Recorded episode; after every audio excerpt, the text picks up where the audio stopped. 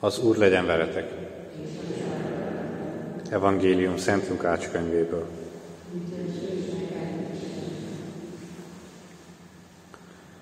Abban az időben Isten elküldte Gábor angyalt Galilea Názáret nevű városába egy szűzhöz, aki jegyese volt egy férfinak, a Dávid házából való Józsefnek. A szűz neve Mária volt.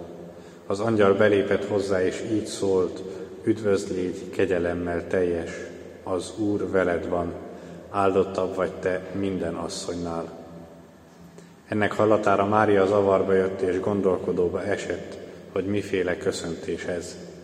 Az angyal azonban folytatta, ne félj Mária, kegyelmet találtál Istennél, mert ime gyermeket fogansz méhedben és fiút szülsz, és Jézusnak fogod őt nevezni. Nagy lesz ő, a magasságbeli fiának fogják hívni. Az Úristen neki adja atyának, Dávidnak trónját. Uralkodni fog Jákob házán mindörökké, és uralmának soha nem lesz vége. Máriákkor megkérdezte az angyalt, hogyan történhet meg ez, amikor én férfit nem ismerek?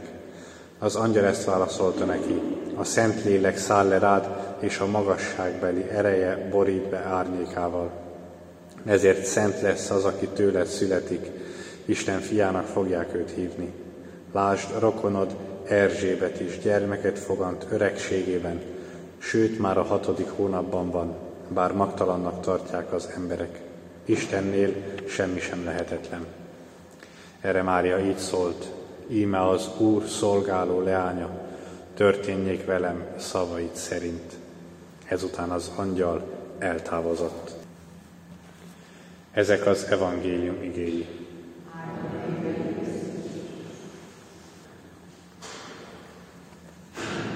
Igazán csak annak hisszük el, hogy szeret bennünket, és hogy megért bennünket a szenvedésben, aki ugyan azokat szenvedte el, mint mi magunk. Igazán csak attól fogadjuk el a vigasztalást, csak annak hisszük el a vigasztaló szavait, a vigasztaló szeretetét, akiről tudjuk, hogy, hogy tudja, hogy miről van szó, tudja, miről beszélünk, hogy ő is átélte, átélte, nem csak hallott róla, nem csak olvasta, hanem átélte. A filozófiának, a görögöknek az Istene, ahogyan Szent Pál szereti hívni, a távolba lévő, minden tudó, mindent előre tudó, minden ható, esetleg Isten, aki mindent ugyan tud, de mégsem élte át.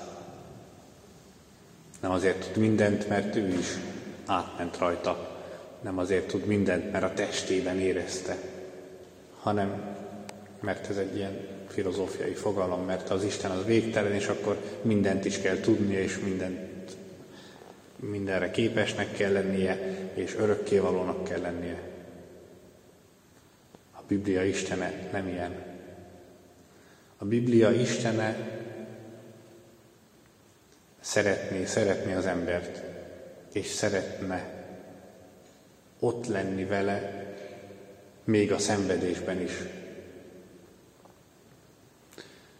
A bűn az elválasztja az Istent az embertől, abban az értelemben, hogy amikor a bűn miatt nekem valami fáj, vagy én fájdalmat okozok a bűn miatt, hol van ott az Isten?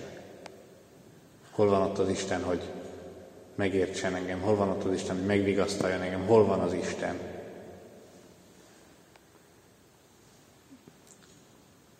Gyümölcsoltó boldogasszony ünnepe a Urunk születésének híradása ünnepe. Pontosan ezt hirdeti, pontosan erre fókuszál, hogy az Isten szeretne ott lenni velünk minden egyes sötétségünkben, minden egyes szenvedésünkben, minden egyes őrületünkben, fájdalmunkban, ahol már nem uralkodunk magunkon nem uralkodunk a helyzeten, nem uralkodunk a fájdalmunkon, a szenvedésünkön. Ott az Isten, a szeretni a saját testére megérezni. Azt szeretni egészen átélni, hogy tudja, hogy miről van szó, hogy ott is együtt tudjon érezni velünk.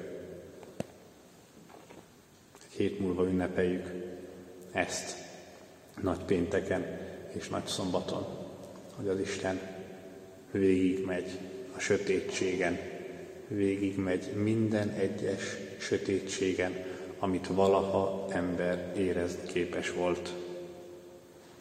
Áthalad rajta, és harmadnapra feltámad.